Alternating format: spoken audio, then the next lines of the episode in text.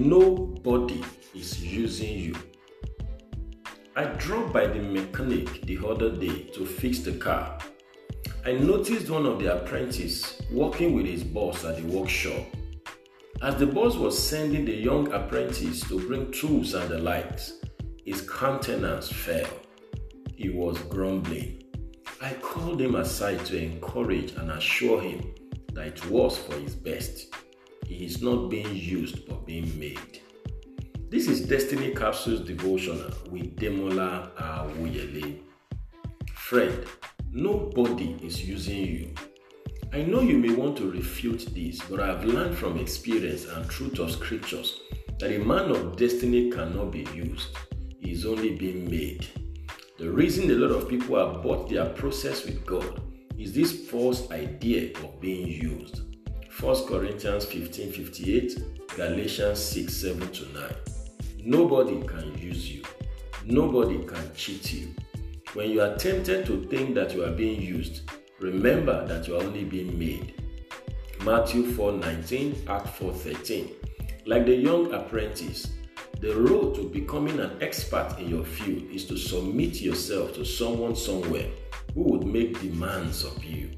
Philippians 2 19 to 22.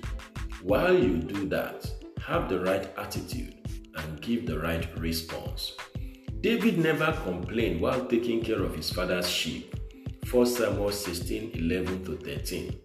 Even when he faced dangers, he did not complain or quit. 1 Samuel 17 33 to 37.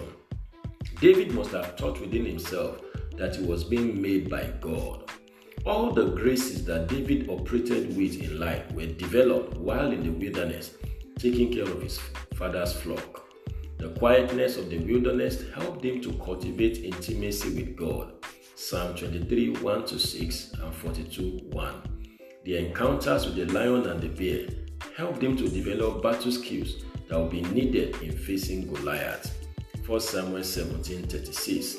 The integrity and skill needed to lead the nation of Israel were developed while leading animals. Psalm 78 70 to 72. Most of the sweet psalms he wrote came via the same experience. In life, it's either you are useful, useless, or abused. Colossians 3 22 to 25. Let God engage you before the devil entangles you. Be available at your place of work. Serve in the local church. Run errands for your parents. Volunteer in your community or group. All of this will help you to develop into the man or woman that can fulfill destiny. Nobody is using you. I pray for you today that you have the right attitude and perspective towards service, and may you develop into the man or woman that can fulfill destiny. This is a blessed day for you. Go and win with Jesus. You will succeed. Bye for now.